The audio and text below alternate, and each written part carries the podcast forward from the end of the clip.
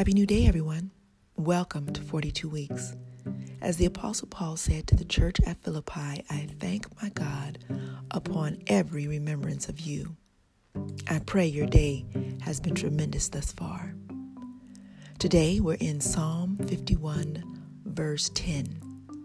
I'll be reading from the King James Version. Create in me a clean heart, O God, and renew a right spirit within me. I remember the day like it was yesterday. My maternal aunt had her first coronary episode, a heart attack. I say first because it was truly that, but it wouldn't be her last. She would indeed have another one in the near future. She now lives with the Lord not because of her heart history. God would see fit that she would come home to live with him due to another medical circumstance altogether. But before that day came to fruition, that next heart attack came, the family would rally around her by adjusting our schedules so that we could drive her to her follow up appointments and assist her in a makeover for her dietary and exercise routines, inclusive of no more smoking. This heart issue would slowly but surely ensure that a healthy lifestyle needed our full attention and hers too. But it could only work if she was willing to make it paramount in her life, if she wanted a few more years to live more productively. So it is with our own lifestyles. Yet it's our spiritual life that needs just as much attention as our physical one.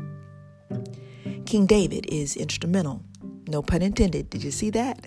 Did you hear that? Instrumental, instrument. Remember, David's a musician. Okay, it sounded good in my head. King David is instrumental in reminding us that we need a clean heart and a right spirit. If your heart is clean and your spirit is nasty, ugly, they work one in the same, they work together or if your spirit is all right and your heart is filthy, they both need to work together.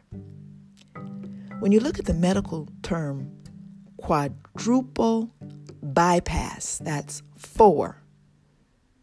That's a surgery for all four chambers.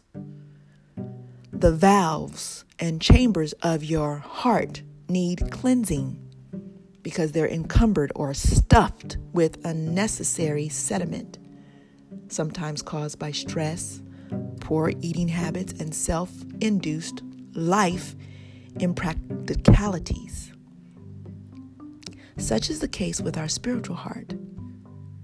We get bogged down with junk, infested with stuff.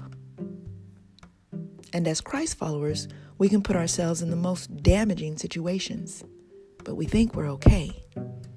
We can continue to live our spiritual life the way we want and let the chips fall where they may.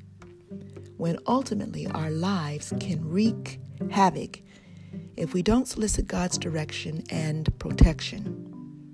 It's called moving to our own beat. And sooner or later, it catches up. And an attack of the heart a heart attack happens. God knows how to get our attention. My mother used to say, Don't fool me now. He knows how to do that. All that you have ever known, all that you have held precious and dear, is now engulfed in an all consuming, pain evoking mess.